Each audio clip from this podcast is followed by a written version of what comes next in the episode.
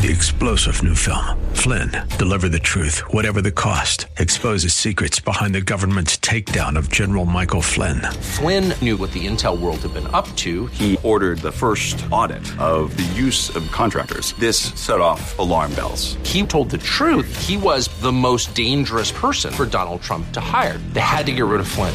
Flynn, deliver the truth, whatever the cost. Available now. Watch it today. Go to salemnow.com. Salemnow.com.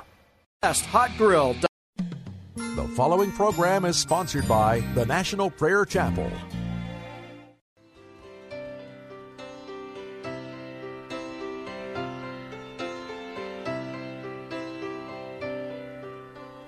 My eyes are dry, my faith is old, my heart is hard, my prayers are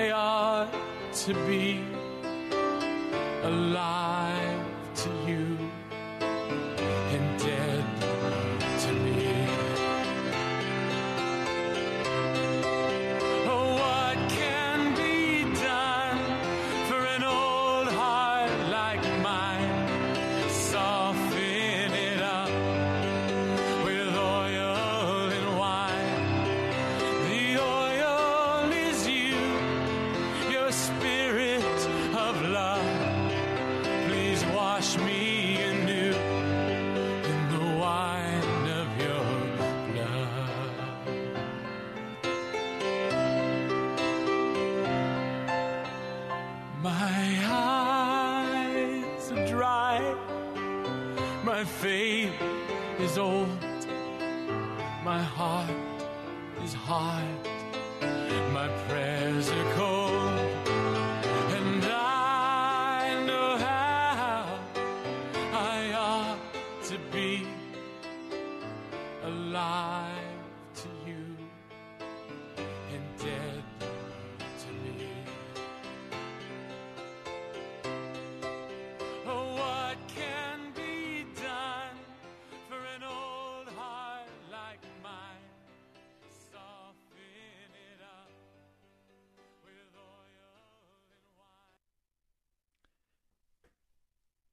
hurricane Harvey blew into Houston with a ferocious amount of rain, more than three feet.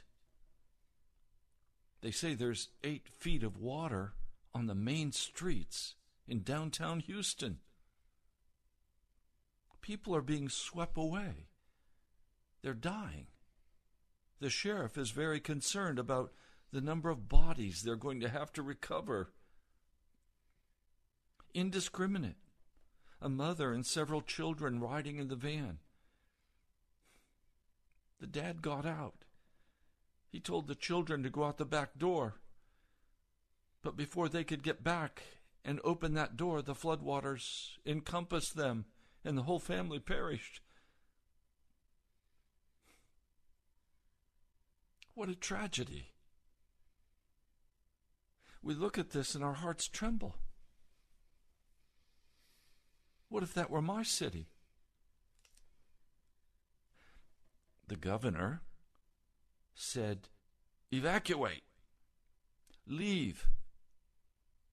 The mayor said, That's just fake news. We don't need to have anybody evacuate. There are too many people in town to evacuate anyway. Just hunker down and stay where you're at. And then the pictures come with a nursing home with people in wheelchairs sitting in waist deep water waiting for the fire department to get to them.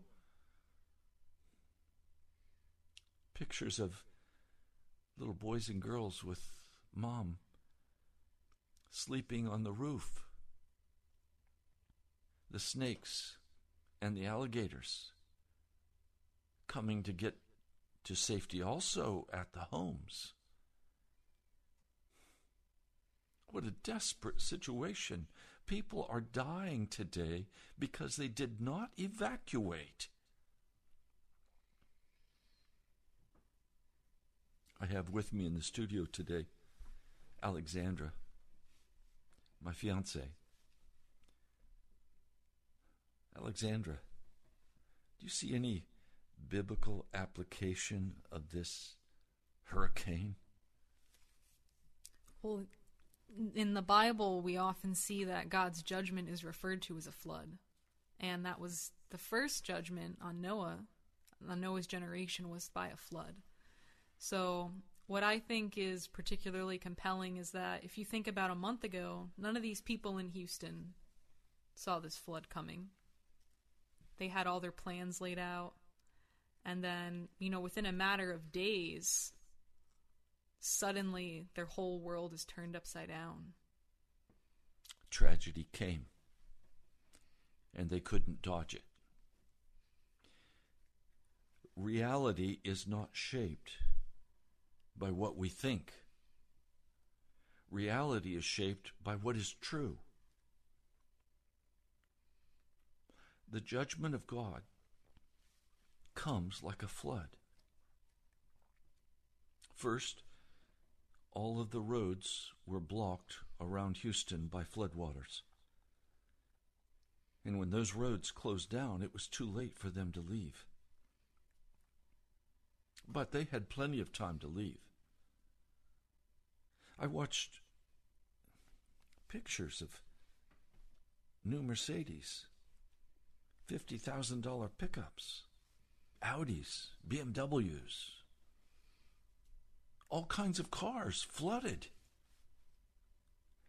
Why didn't they get in their car and drive to safety?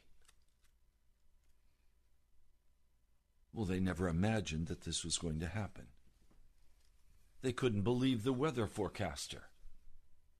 He told them 25 to 40 inches of rain will fall. Well, now it's more than 40 inches.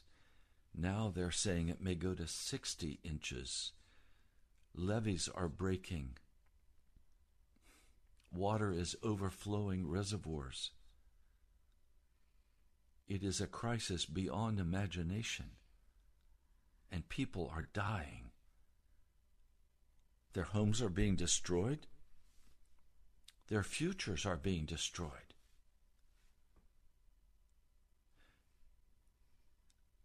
I come to you today with Alexandra with a very sober message.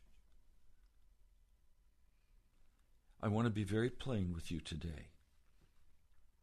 I've had a bit of a difficulty knowing who should I talk to on this radio broadcast because there are several classes of people who are listening. There are some who are true believers in Jesus, who have repented of all of their sin and who are walking absolutely clean before the Lord. I praise God for each one of you. I earnestly, we earnestly desire your prayers and your support. For we know that this work on the broadcast cannot go forward without your love, your prayers, and your financial support. so, in reality, there is a small number who are utterly sold out to Jesus, and we know this. And many of you, you've made that decision listening to this broadcast. But then there's a much, much larger and probably majority of you who are hearing the Word of God spoken, but because of your background, because of your walking in the world. Well, let me read something for you. A, a listener, a supporter of this radio broadcast, wrote to me Hi, Pastor Ray. You need to tell us how to pray. You need to give us specific instruction on what to pray for. I'm praying for God to raise up an army of intercessors, but we don't know how to frame it.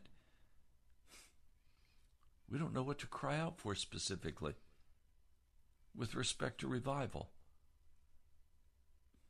As I prayed about that question, I want to read the response I sent back. I've spent much time praying about your question. The boundary between the church and the world has become blurred to a point of no distinction. We have believed a person can grow out of their sin we cannot effectively pray for the lost unless we see and know that they are hell bound and truly lost and without hope. We have no agony of soul for a person who just needs information and a little love. So I guess, Alexandra, let's come back to you. Do you believe we can grow out of our sin? Absolutely not. What do you mean? There's the biblical precedent, if you look at the examples of Acts, you always see that conversion is an immediate change in a person. So the thing is that sin is a state of rebellion. And so you can't be in a state of rebellion and in a state of service to God at the same time. You're either rebelling against God or you're submitted to God. What do you think of this distinction between the church and the world? Could you explain that question a little more? Well, from what I'm seeing, the flood of wickedness of the world has come into the church. You don't see that? I do see that, yes. So, how do we deal with that? Well, I think that we need to go back to.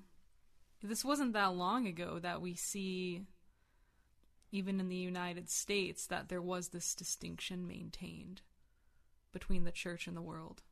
So, I mean, churches still retain this to some extent with church membership, but you know, I've been in churches with church membership where you just go through a class and then once you're in, you're in, and that's it. And then the bar has been so far lowered that we don't really practically believe that we can live without sin. And so there's not a noticeable difference between the church and the world. And so we've honestly come to a place in the church today where you, who are the vast majority of people, can continue to walk in rebellion and sin against God and convince yourself that all you need is the unconditional love of God. But what you don't know is that the judgment of God is coming like a flood and you are going to be judged. Well, like you talked about yesterday, there's a there's a translation that happens where we go from being in the kingdom of darkness in as in our sin to being changed and then translated to the kingdom of light. And so the Bible and God they there is God sees a very clear distinction between the two. And that's why when we read the Bible, there's always a clear distinction between the righteous and the wicked, between light and between darkness, between those who are in Christ. I think it says in First John, it says, We are of God and we know the whole world lieth in wickedness. So the problem is that we haven't really believed this, and we know that we haven't believed it because we haven't been living as if it's true. So we've you know, we've said, well, I can't judge somebody else's salvation. But that's not true. I mean, Jesus said that all men would know that we were his disciples by whether or not we loved one another. And then there's biblical tests laid out in First John of how to distinguish whether you are in Christ or whether you are in the world. And so it's really just a question of actually realigning our worldview to be how God views it So and the, then walking that out. so the worldview that we're struggling with here is somehow we've convinced ourselves and we've lowered the standard of righteousness so far down that everyone is included in the kingdom of heaven, even though you're walking in total wickedness. And somehow we're going to have to address this and begin to recognize in our own life are we walking truly in Jesus Christ, or have we convinced ourselves that we simply need to be improved a little? That God loves us unconditionally and we simply need to have some improvement in the way we live. And so we're working hard on getting that improvement, going to classes, taking seminars, thinking about okay, how do I strategize the next step of my life? It doesn't work. So, what I have found helpful in practically walking this out is first of all, just actually acknowledging my own guilt and then getting clean with Jesus. And then pray when when we pray for others to just actually acknowledge what is their guilt as we pray for them. And then as we think about that, we really consider their situation and we see more and more the danger that they're in because we realize that the whole influence of the person's life is against Jesus and that they're just aggravating their guilt every day that they don't repent. And then we start to get some feeling about it, which enables us to really pray in a way with feeling. Okay, and I'd like to speak specifically now to each of you who you know you're walking in sin. I want you to know what this radio broadcast is about. And I want you to know what the National Prayer Chapel is about. Number one, it is speaking the plain word of God, the fundamental word of the living God. Secondly, it is a call for every person walking in sin to repent for that sin. And when you repent, we literally mean, and the Bible means, that you confess specifically what your sin is and you turn from it. By the power of the blood of Jesus Christ, you turn from that sin and you no longer walk in it. And you intend to never sin again. You intend to never sin again because you see the absolute evil of it. You see the way it grieves the heart of God. You see how it brings you into total darkness and destruction. And you say, I don't want to live like this anymore. And you begin to cry out to God for full deliverance. You get on your face before God and you begin to cry out to God for deliverance. Now, let's be very practical. A man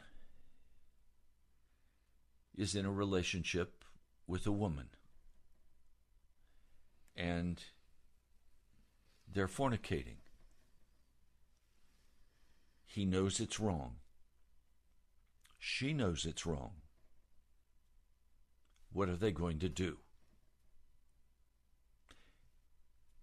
Well, the first step is you repent and you confess to God that what you're doing is absolutely wrong. Now, why should you do that?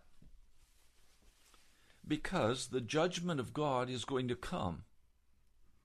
And you're not going to know when that judgment is going to hit you.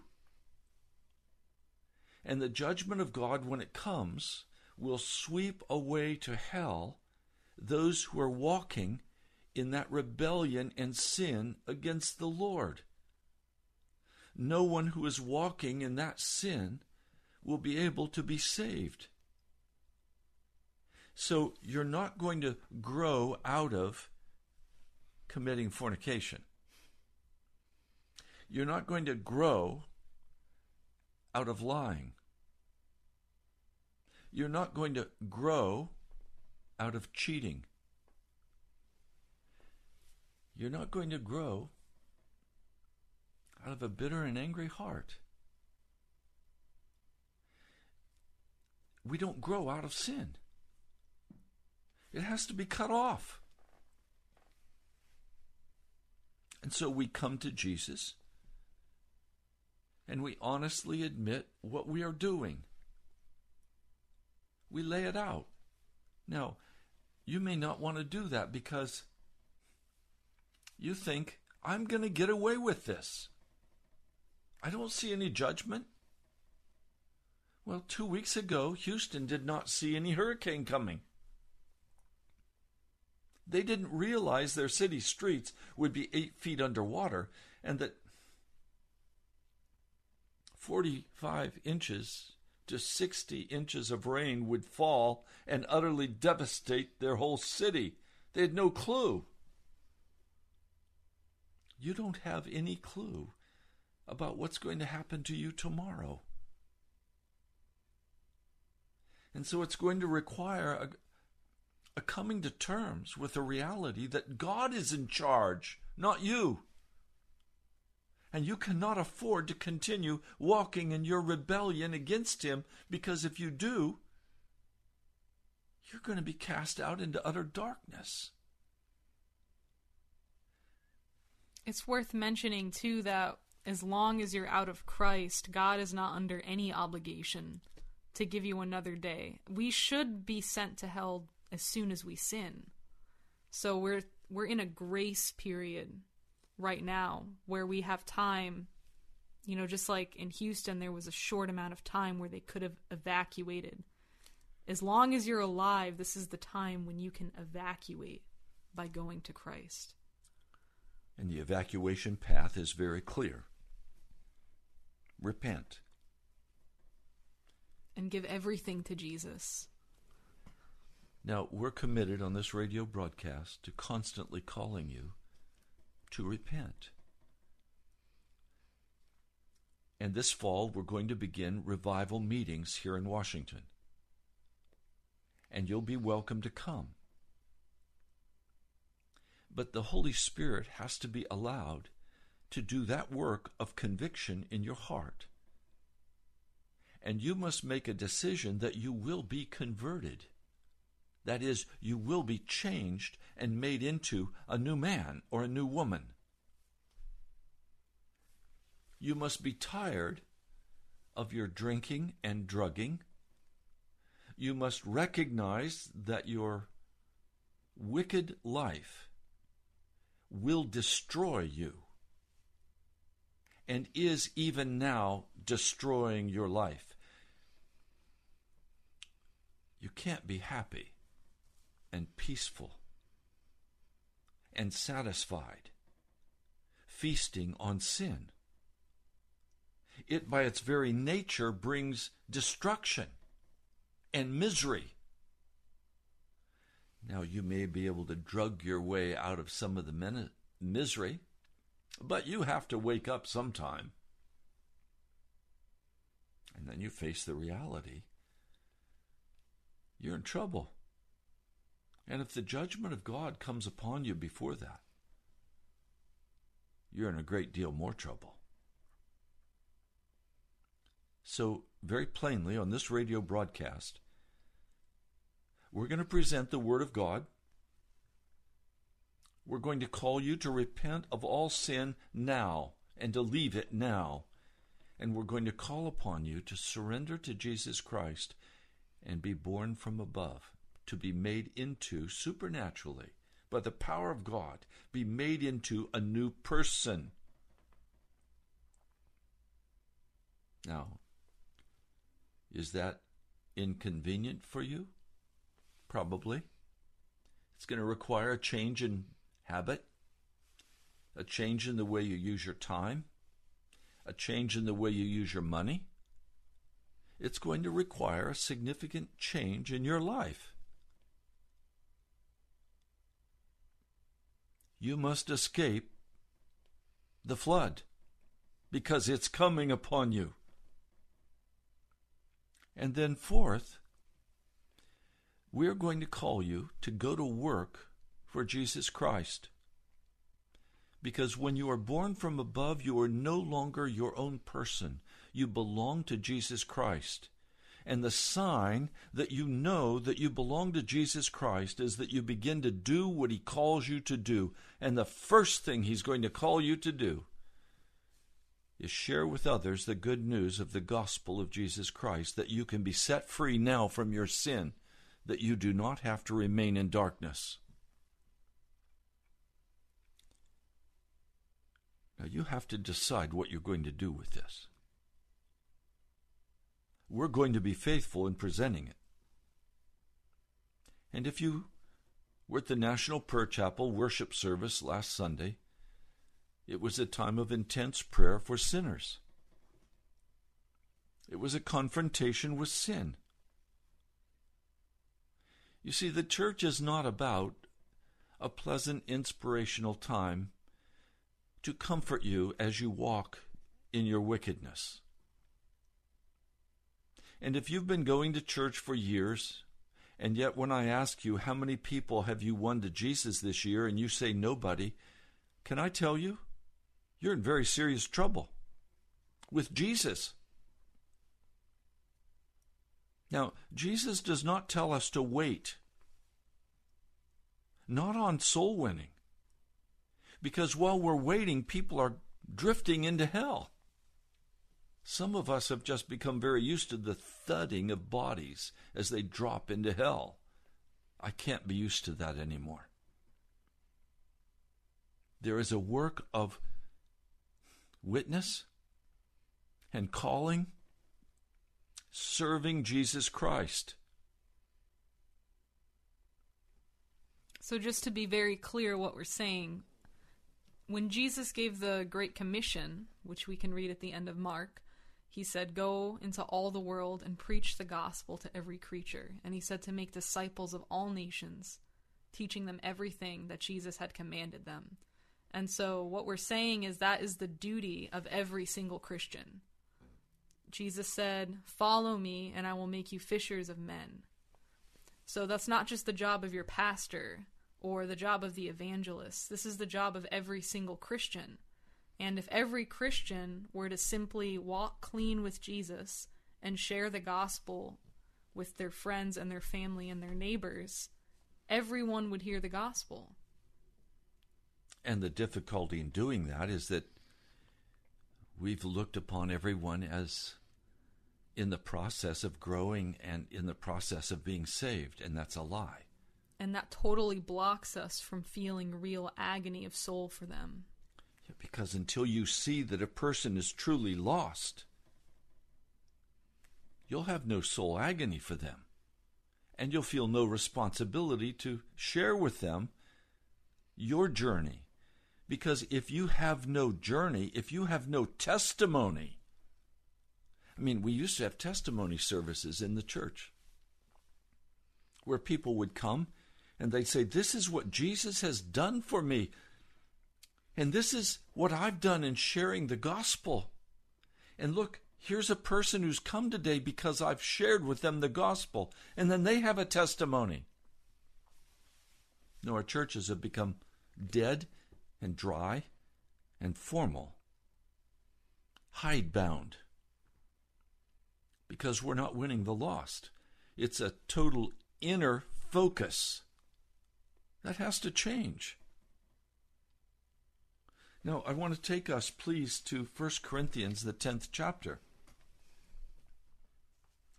I do not want you to be ignorant of the fact, brothers, that our forefathers were all under the cloud, that they all passed through the sea. They were all baptized into Moses in the cloud and the sea. They all ate the same spiritual food and drank the same spiritual drink, for the drink from the spiritual rock that accompanied them, and that rock was Christ. Nevertheless, God was not pleased with most of them. Their bodies were scattered over the desert. God is not pleased with most people in the American church. He's angry, as a matter of fact. His wrath is coming upon this nation because of the deadness and the wickedness in the church our bodies are going to be scattered. We're going to die if we don't change this. It says, Now these things occurred as examples to keep us from setting our hearts on evil things as they did. Well, what evil thing could they set their heart on? They were out in the desert. Well, they were idolaters. They put other things ahead of their service to the Almighty God. They put their food ahead. They wanted chicken, quail. They didn't like the manna. They wanted what they wanted. They wanted water when they wanted water. They wanted what they wanted. That was their greatest desire. The Lord is warning us that if we are going for what we want to please our flesh, our bodies will be scattered in the desert and we will die. The judgment of God will be upon us. He says, we should not commit sexual immorality as some of them did, and in one day 23,000 of them died. We should not test the Lord as some of them did and were killed by snakes. And do not grumble as some of them did and they were killed by the destroying angel. Don't grumble. Lift up your hands in praise to Jesus. But if you're filled with idolatry, you can't do that. If you're filled with self interest, you cannot do that. The Lord is warning us don't be half converted. Understand what we're dealing with. Now, I recognize that some of you listening to this broadcast are not church people. In fact, you're not even Christians. You're trying to learn something about the gospel of Jesus. Well, please hear me. Jesus loves you. The scriptures are very plain about that. You need to hear the plain word of God. But then you must repent for all of your sin. There's only one way, and that is through the name of Jesus Christ. He alone is the way. And there is only one avenue of escape, and that is by being born from above and becoming a new creature in Him and serving Him. So today, whether you are a person sold out to Jesus, walking righteous, whether you are half converted, walking in the lust of your sin, whatever that sin is, or if you are not converted at all, you are a pagan. For all three, there is only one place of safety. His name is Jesus. And we must come to real terms that these things happened to the children of Israel as examples and were written down as warnings for us on whom the fulfillment of the ages has come. So if you think you're standing firm, be careful that you don't fall. No temptation has seized you except what is common to man, and God is faithful. He will not let you be tempted beyond what you can bear. There is no excuse for sin. There is no excuse for sin. There's no excuse for pride or arrogance. I woke up this morning and my heart was terrified. And I began to say to the Lord, Lord, I can't do this. It's too big. People aren't going to listen. And he just very quietly said to me, That's right.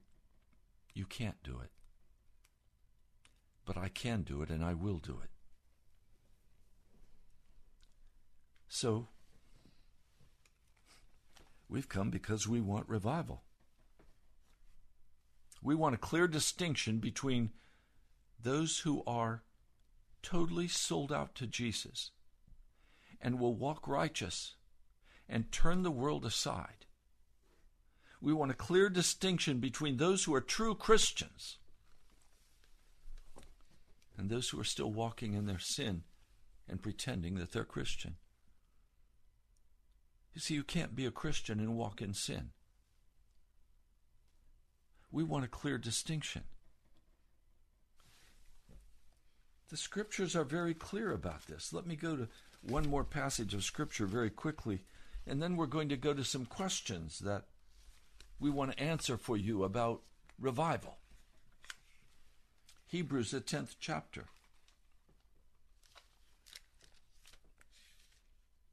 Hebrews, the 10th chapter. I'm going to begin reading for you.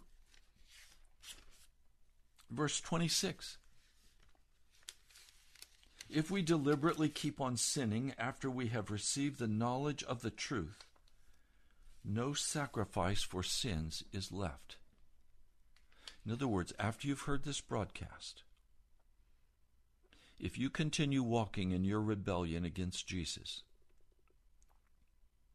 there is no blood of Jesus available to you. There is no sacrifice left for you. That's what Paul is writing in the book of Hebrews. But only a fearful expectation of judgment and of raging fire that will consume the enemies of God. Please hear me.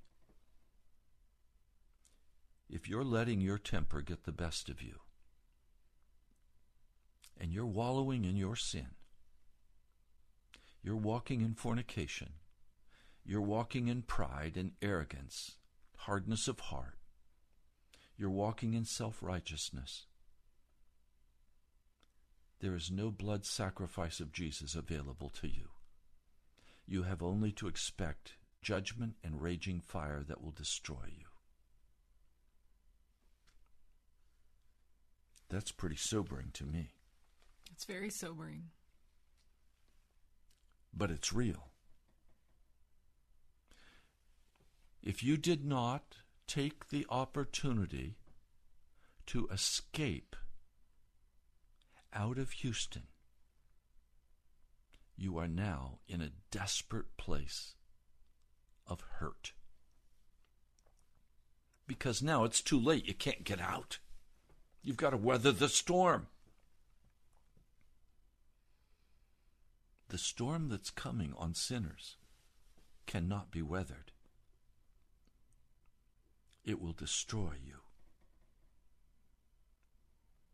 So, out of the love of my heart and the agony of my soul, I say to you, repent of all sin. Get right with Jesus. Stop the drinking, stop the drugging, stop the fornication, stop the marital affair, stop the anger and the bitterness, confess and repent before Jesus, and be born from above and made into a new creature and go to work for Jesus Christ. It's not a matter of accepting Jesus and then going on with your life with a little add on of pleasantness. Yeah, so to be very clear, what we're talking about is to recognize that if you are in sin, you're an enemy of God, and that your whole influence, your whole moral example on everybody you know, if everyone were to follow your example, they too would be under the wrath of God. So if you have to recognize that everything that you're doing while you're in sin is to destroy God's kingdom. And so the call in Christ is to return to God and to offer yourself upon his mercy. If you think about it, if there were a war and someone defected from the army and then they wanted to come back, they should be subject to some kind of discipline or punishment.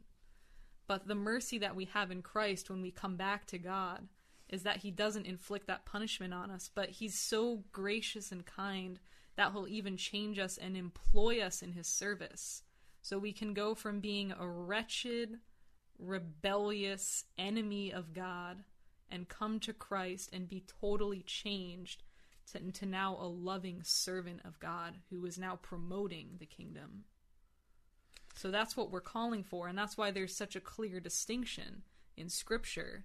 And so to pretend like that distinction isn't there is really just to be dishonest because the distinction is there and God does see it. So if you're walking in cynicism and rebellion, you're in grave danger. If you're walking in pride and arrogance, you're in grave danger. If you're walking in sexual uncleanness, you're in grave danger. I want to be very plain with you. Alexandra is my fiance. Are we sleeping together? Absolutely not. Absolutely no. we are walking totally clean before Jesus, above reproach. We're not going to shame the name of Jesus because we love him and we serve him. God brought us together. We're going to walk it out straight and clean. We're calling you to do the same. Walk clean before God. Don't turn to sin. Walk clean. And we invite you to come to the National Prayer Chapel. If you want to get clean, don't come as a casual observer. Come if you've got to get rid of your sin and get clean before God and be converted. We'll pray for you. We will not entertain you. We will not accept sin in your life because God won't accept it. We'll call you to be born from above and transformed and changed. Some of you were, but you've backslidden. It's time to get right with God. So I have a question about revival. Alexandria, is the Lord going to forget all about the backsliding in the church and the sin in the church and simply sweep the whole church into glory at a moment? No, he is not. He's calling them to repent and get back the glory they've lost. So when Jesus ascended to heaven, the Holy Spirit descended upon his church. When the Holy Spirit when Jesus descends again, his church will ascend, prepared as a bride to meet the bridegroom. The cloud of glory that attended his ascension is to rest upon our churches. His bride will never be more ready for the rapture than when she is enraptured by his spirit in her first love. Now, please hear very clearly what we're saying because you're a part of a church does not mean you are saved. The Lord is not going to sweep his backsliding church into heaven. He's just not going to do it. He is looking for a bride that is pure and clean, without spot or wrinkle. And he's going to make that happen by the Word by the Scripture, by the Holy Spirit. But we have to be willing to respond and say yes. Yes, yes. And this raises the question when we say that we want revival, do we really mean it? Well, there are lots of reasons why people talk about why they want revival now. Some people say that it's, according to prophecy, the last day the days of apostasy, the days of falling away from the faith, like in the days of Sodom and Gomorrah. But I tell you what, they're missing the whole point of the gospel. The book of Revelation is the final prophecy. The priority of the book of Revelation is for God's people to get right to stop postponing repentance. God is speaking as loudly as he can. His trumpet is blowing. Houston's flood is the blowing of God's trumpet to warn America to repent. God, through history, has always used natural disasters drought in one area, flooding in another. He has always used natural disasters, famine, disease, pestilence, to say, repent. So, there are many reasons for not wanting a revival because we like it like it is. The question is do we really want revival? I do. Do you? And are you willing to do whatever you have to do to avoid the devil's tricks, his doubts, his delay tactics? The devil hates revival. It's his number one enemy.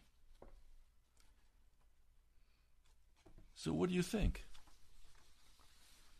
Are you willing to pay the price for revival? Or do you see revival as just an add on or something that would be nice?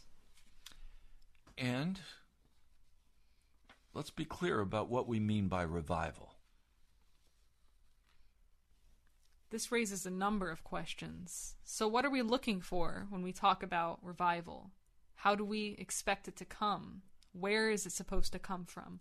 When?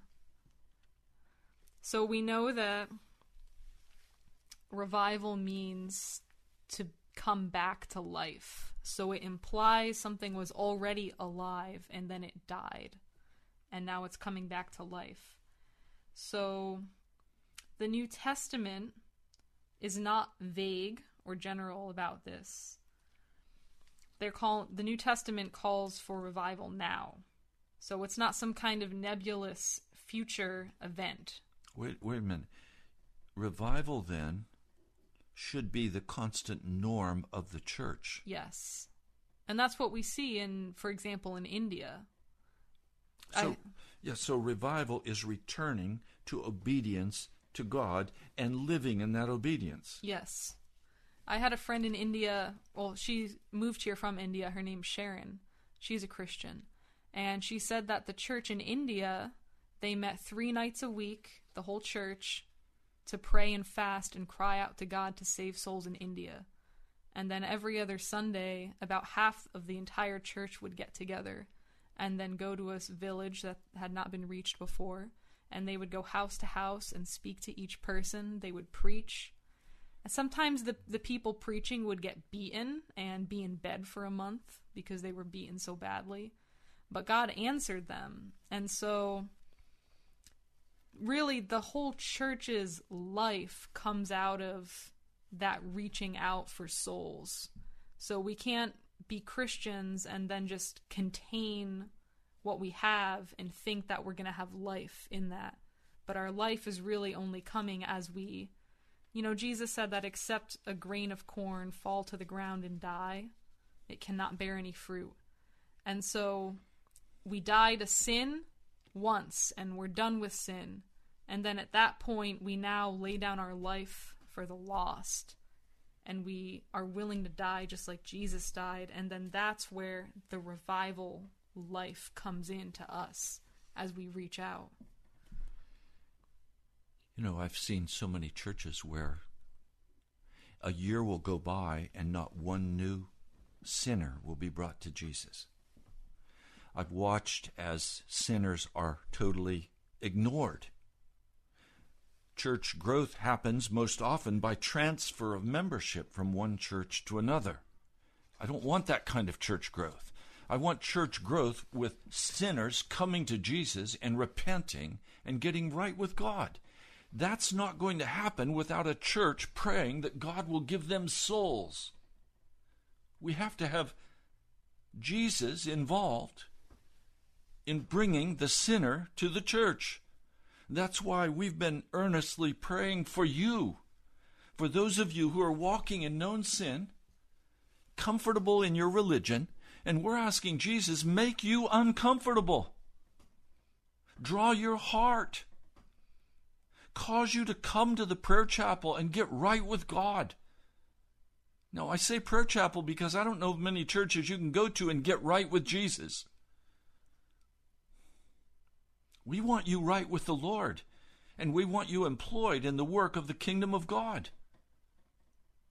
So, the question how are we going to take the cities? How do we take Washington, D.C.? Well, how did Paul do it? He prayed. He modeled the New Testament church. The plan is awakening people to their true condition before God and calling them to repent. This has always been God's way. Every great revival, this is what has happened. People have become concerned about repentance. They've started to pray and cry out to God. They've begun to recognize the lostness of the people. Their hearts have been broken for their loved ones, for their friends, because they see they're lost. And that agony of heart begins to move in them. The New Testament model for taking a city for God is on your knees with other Christians, two or three, crying out to God. And Jesus begins to do his work, and he begins to bring the sinners. That's what we're asking for at the prayer chapel. And that's why I was saying if you're listening today and you are sold out for Jesus, then we ask, please, would you consider coming on mission with the National Prayer Chapel to pray with us for the lost? And if you're lost or pagan, would you come to the prayer chapel and get right with God and join us in a whole new life, crying out to God for revival? So, when's this going to happen? Well, not by might and not by power, but by my spirit, saith the Lord. Zechariah 4 6. It starts now. It starts now as we pray. And we're praying. We're constantly praying for sinners, for you, to give up your wickedness and come. We're praying for people to come and join us as intercessors. We're praying for God to send us musicians. We need someone who knows how to lead praise and worship music and has the talent and ability to do that. We're asking for God to send workers and sinners who want to get right with Jesus. If you're one of those, we invite you to come. Now, very quickly, thank you for being a part of this broadcast today.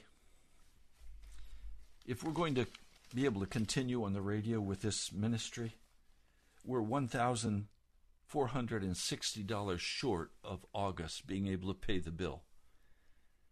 I don't want to do days of offertory, but I may have to. I very much want to continue being able to speak with you like this and to call you to Jesus. But it costs money with WAVA. The bill this month is basically $4,000. So 1,460 short would you let me know if you can help cover that cost? I know some of you could cover the whole amount and we could continue tomorrow teaching. Otherwise, we're going to have to do offertory. So please, would you write to me at the National Prayer Chapel, Post Office Box 2346, Woodbridge, Virginia 22195. Go to our webpage, nationalprayerchapel.com. You can donate there also or call immediately this phone number 877 534 0780 and tell Brother Kevin this is the amount I want to help cover this bill. My brother and sister, I love you. You've been listening to Pilgrim's Progress. God bless you. We'll talk to you soon.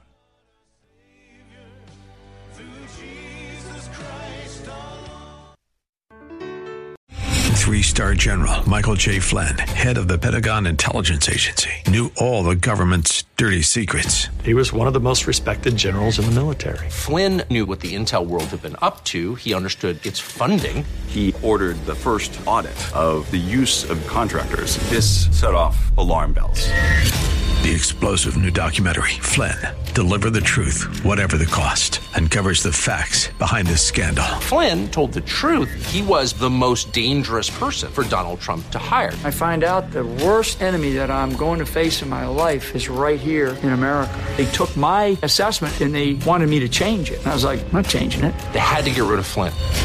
With in depth interviews, archival footage, and never before seen personal records of the man behind the headlines. I just felt like I was drowning. Flynn, Deliver the Truth, Whatever the Cost. Available now. Watch it today. Go to salemnow.com. Salemnow.com.